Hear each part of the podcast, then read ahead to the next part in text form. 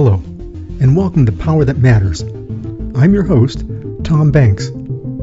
Our mission is to maximize communication with our customers, specifiers, distributors, and partners, sharing the latest news, trends, and insights into the world of emergency power management. Toward this end, each week we'll dive deep into emergency power technology and its application across an incredibly wide spectrum of needs and environments.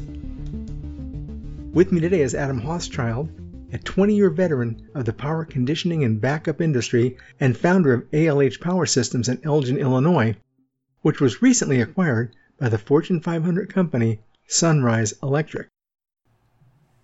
Adam, give us some of the backstory of Adam Hothschild and his experience in the power management business. When I started ALH in 2011, I thought, I'm going to stay on my own. I'm never going to merge into one of those bigger multi-conglomerate companies. But there's only so much that you can do yourself. There's only so much time in a day. And I found myself working 16, 18-hour days for the first probably 4, 5, 6 years that I was in business. And, you can't do everything by yourself. You've got to have a good team around you. And it takes a while and a lot of resources to build that team. And I didn't necessarily have those resources at hand, but I had a lot of good contacts and people that I worked with in the industry. A lot of people noticed that ALH Power Systems was an up-and-coming player in the industry. We were capturing all of the high-profile industrial application projects in and around Chicago. We started branching out of Chicago and doing industrial projects all over the USA. We did Buena Vista Power Station out in California. We did several power stations in Utah, did a couple in New Mexico.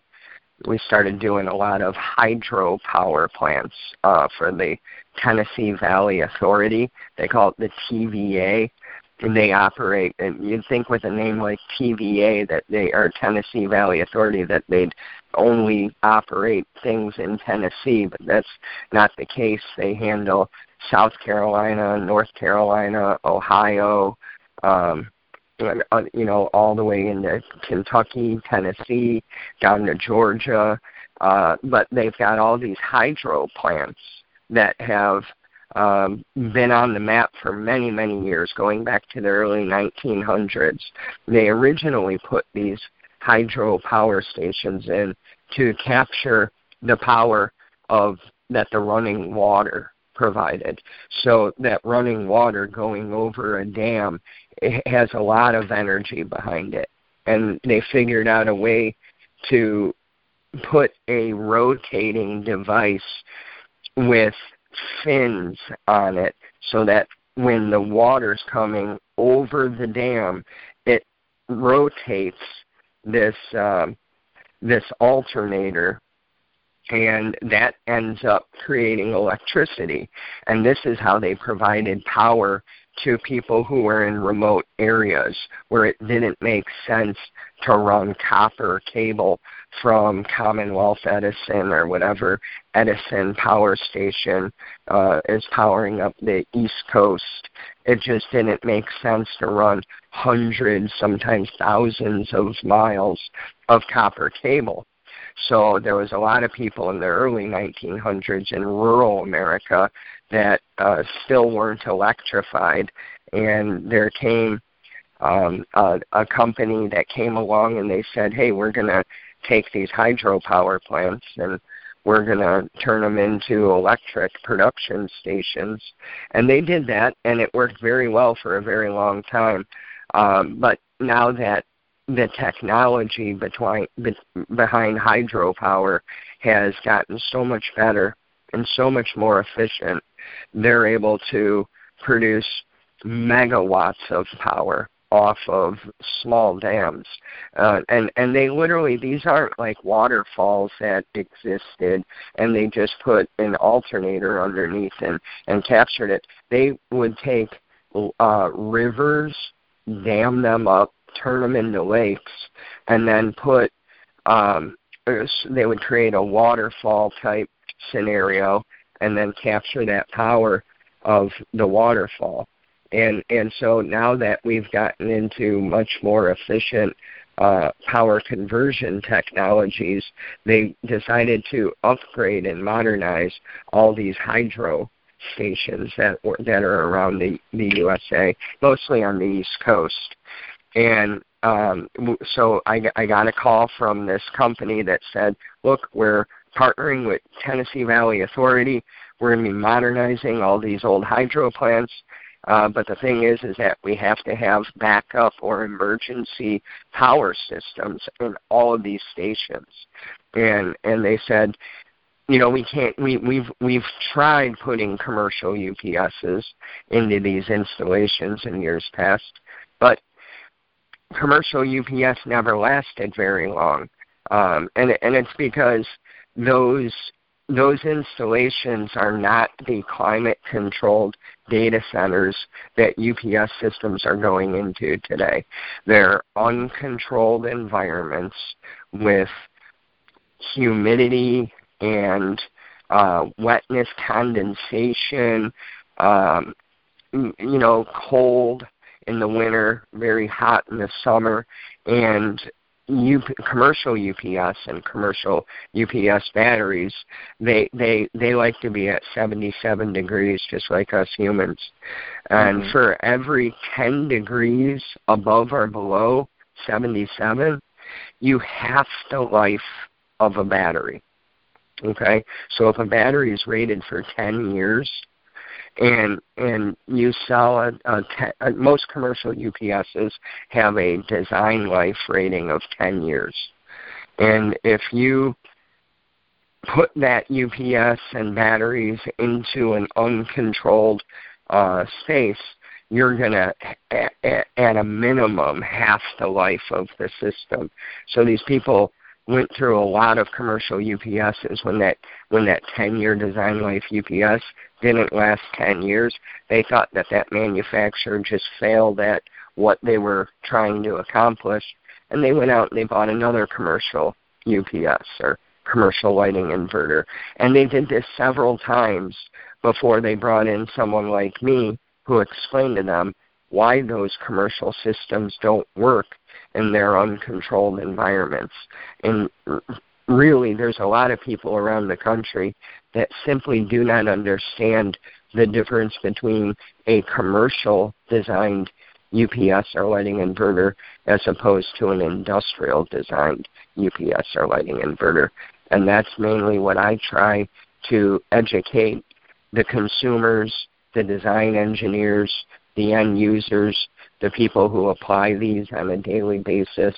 I basically try to educate them on the differences between commercial and industrial designs. It's amazing when I speak with people and they go, why do you have a harsh configuration for your inverters, harsh environments? And that's exactly why, because everything isn't a data center. Everything isn't a telephone switching environment or your office. So it's these harsh environments put a really stress the technology and as you said, can have the life of the batteries. What's your background? Do you have a background in engineering? Oh, it's kind of a funny story. So I do in an inadvertent way. When I was 5 years old, I got a transistor radio for Christmas. You remember those little radios with the dial on the side? And it was like that handheld thing, and it had that plastic wrist strap. And I got one of those for Christmas when I was 5 years old. And the first thing I did... You're showing your age, Adam. You're showing how old you are. I know, because we're talking, this is back in 1977. And the first thing I did was I took that radio apart. I wanted to see what made it work inside. So I always had a drive to understand and figure out electronics. Always had that electrical interest. And so when I became 16 years old, got my first car, first thing I did was I put a stereo system in it, upgraded the stereo.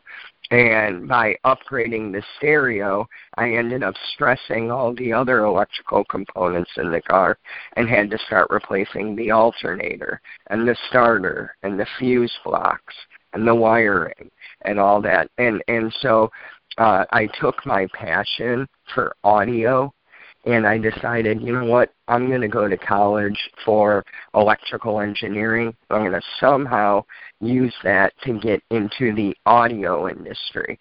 And so I went to Southern Illinois University freshman year,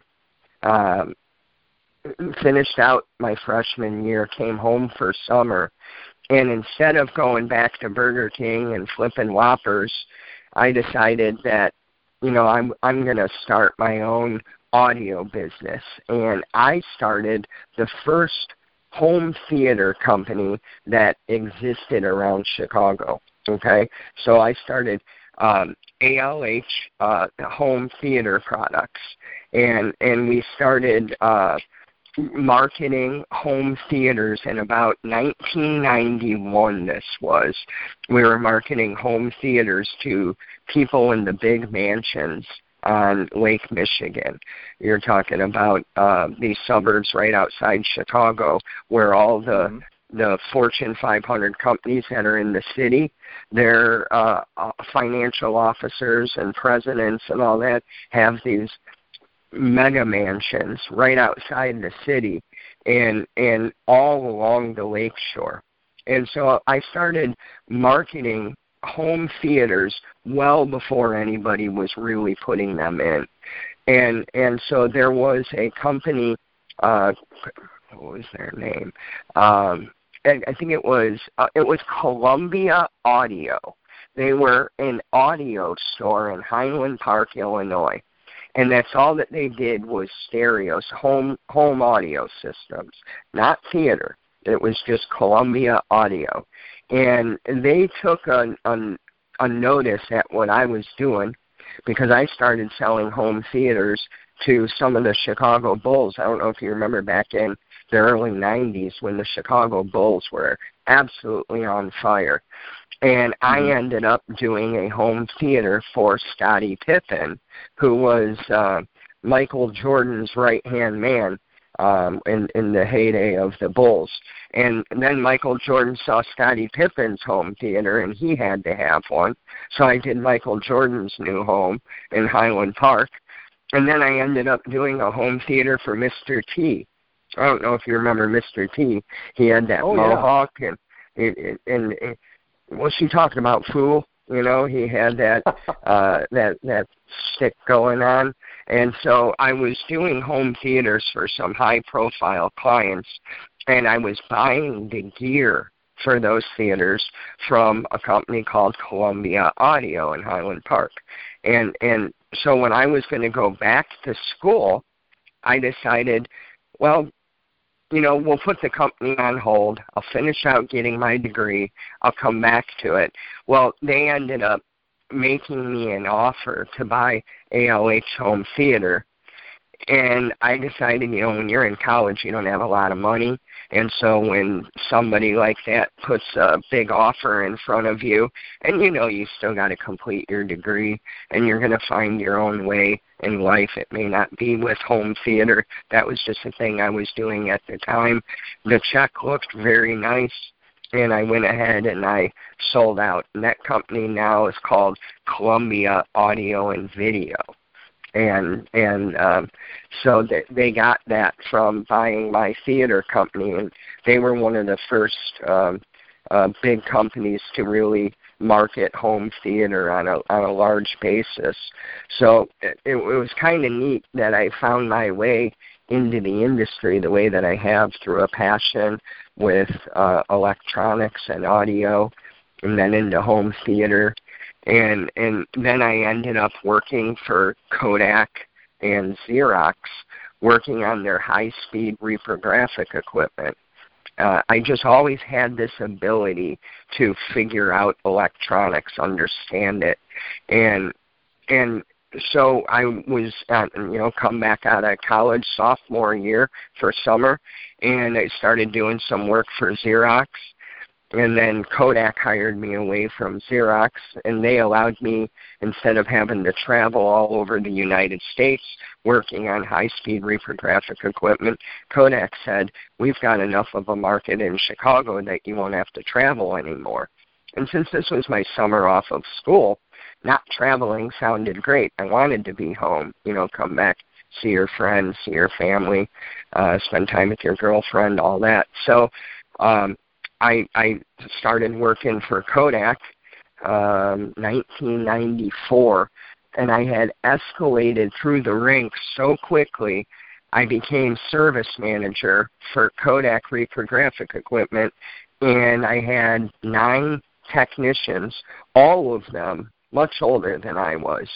So I had a lot of problems with guys that didn't like taking direction from a snot-nosed punk, as they would sometimes refer to me.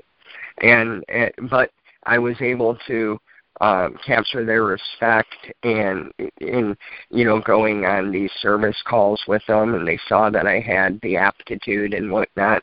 And I ended up earning the respect of my colleagues, and things were going very well, so well. I kind of got up to a salary that I never thought I would be at as a sophomore in college, second year of college. And I decided not to go back to school. I decided to just, let's see where this goes, okay? So I didn't go back to Southern Illinois University. I didn't finish my engineering degree. And so one day, go ahead. You're in good company in terms of Steve Jobs and Bill Gates and a plethora of other people that found industry offered a better path for them than academia. That's funny that you say that. That's exactly correct. And I thought that, this is where I'm going to be. I'm obviously going to be in this market for a while.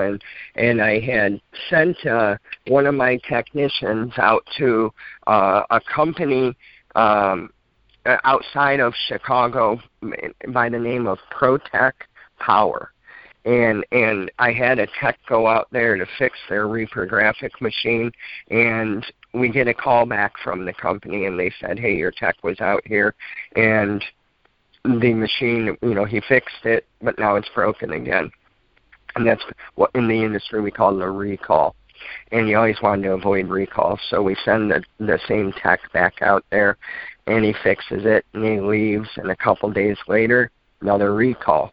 So I send a more senior tech out there. He goes out, fixes it. A couple days later, another recall. This time, ProTech Power is saying, look, we've spent a lot of time down.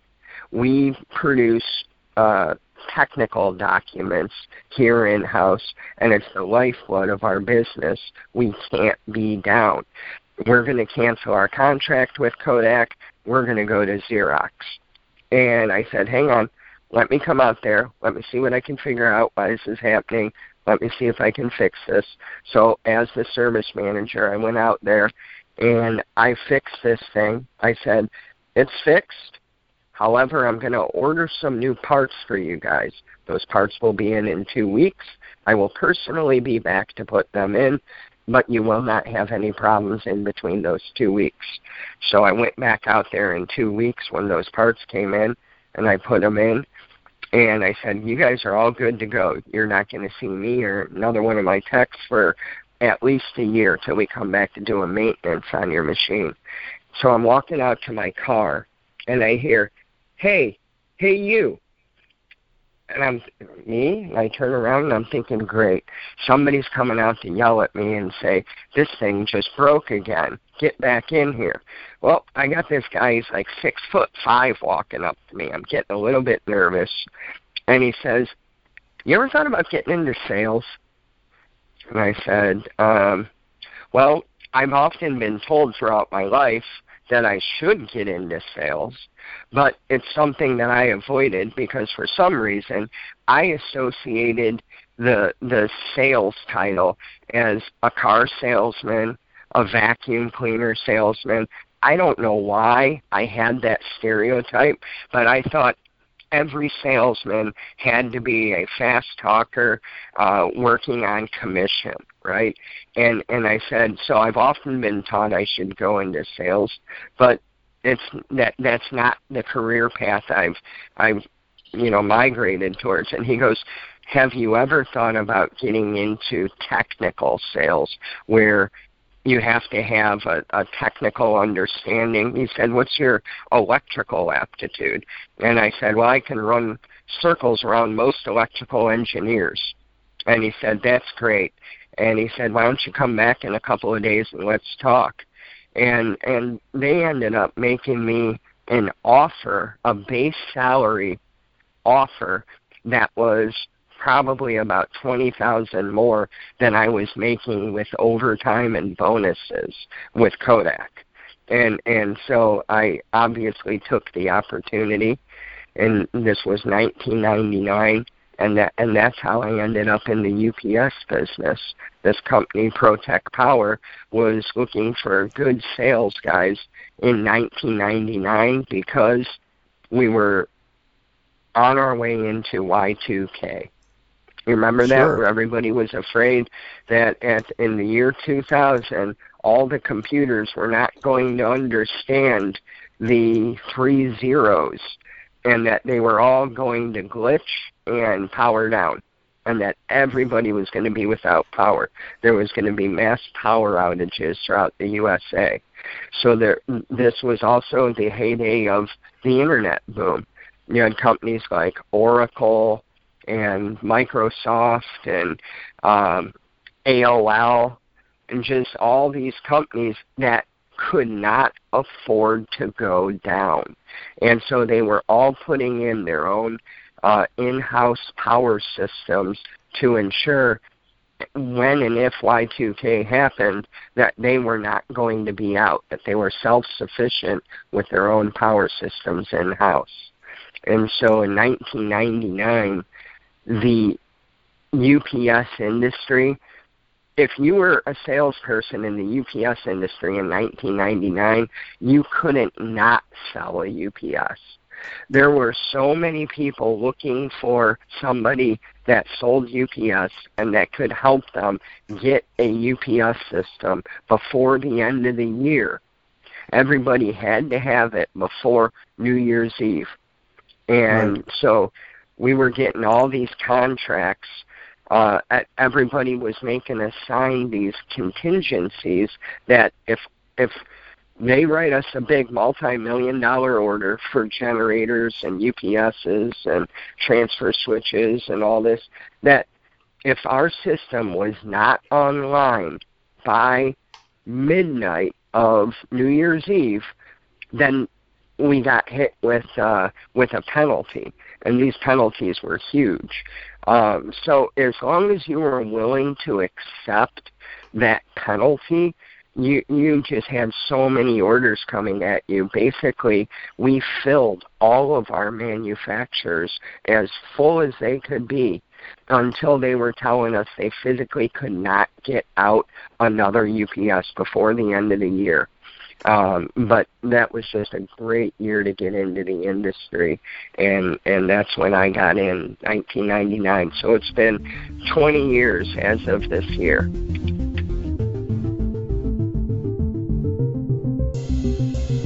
Many ask if Buy America compliance is a big deal. I assure you, Buy America compliance is a very big deal if your projects are federally funded or you're just plain patriotic. Unfortunately, people are often confused by the very similar names of the 3 acts directing patriotic consumerism and stimulate the U.S. economy. They are the Buy America Act, the Buy American Act, or simply Buy American. First, the Buy America Act imposes restrictions specific to federal funds administered by the Department of Transportation under the Surface Transportation Assistance Act passed in 1982.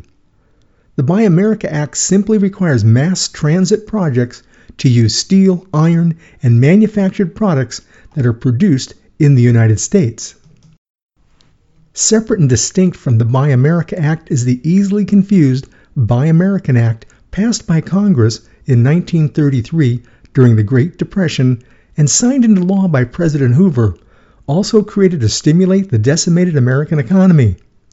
This act mandates that the United States government and federally funded projects give preference to American-made products over foreign vendors. Simple as that.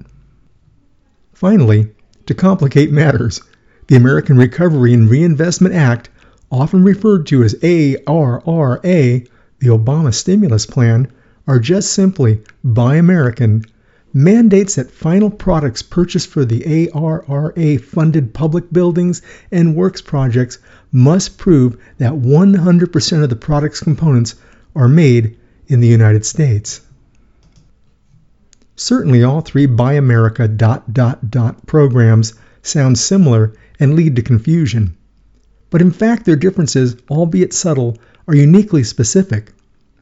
Patriotism aside, you can rest assured DSPM is fully Buy America Act, Buy American Act, and Buy American compliant, ensuring your project's requirements are met, whether in transportation, federal or commercial building, or a local public school. So what does it take to comply with federal mandates? First, the emergency lighting inverter must be manufactured in the United States. And second, most if not all of the product's components must also be manufactured in the U.S. So, if only 49% of a manufacturer's parts cost is domestic, the device is likely not Buy America or Buy American compliant. The good news is DSPM is fully compliant. Over half of our components' costs are domestic, and 100% of DSPM's inverters are built right here in the good old USA, ensuring DSPM is Buy American and Buy America compliant, relieving you of just another burden, distraction, or concern. Before we continue, if you ever need help with any of your projects, you can reach DSPM toll-free at 877-377-6769. Rest assured our team is professional and understands our technology as well as your needs. Most importantly, DSPM is always at the ready and here to help. Let's return to our conversation with today's guest. Wow, this is one of those interesting industries. You know, your background where you were in audio, reprographics, you know, a lot of visible technologies. UPS inverters, they just sit in the dark shadows of a room somewhere and no one knows they exist until you need them. So the lure of getting into that business is interesting to me because many people don't even know it exists. So you were, by a stroke of luck, you found the UPS business. And that's exactly it. And it's kind of, you know, I didn't know if we should go as far back as 5 years old in the transistor radio in our talk today, but it is kind of a unique story that I've had a passion for it since I was a kid, and then I took that passion and incorporated it into, you know, the first thing that every kid is proud to achieve is to get their first car, and I earned that car on my own, and I was so proud of it, and I wanted to put that stereo system in it, and you know, I continued with the audio and figured I'll go into electrical engineering, and it's just really neat how I ended up in the UPS industry, and it's really neat how I've seen the UPS industry grow from 1999 to where we are now in 2019. It's really been fun. Adam, thank you for your time today. And my friends, join us next week as we continue our discussion with Adam Hothschild as we explore the incredible opportunity of providing emergency backup power to today's electric rail systems. Well, that brings today's episode of Power That Matters to a close. Certainly, none of this is possible without your participation. Next week, join us here at Power That Matters as we continue to discuss emergency power with experts from around the country. If you have any questions you want answered or topics you'd like discussed, please email them to me at tbanks@dspmanufacturing.com. Also, if you need help with any projects, simply call DSPM toll-free at 877-377-6769. Our team understands our technology, your needs, and is here to help.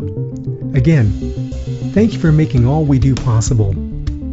From all of us at DSPM to you, our partners in ensuring the lights are on when they matter most in an emergency.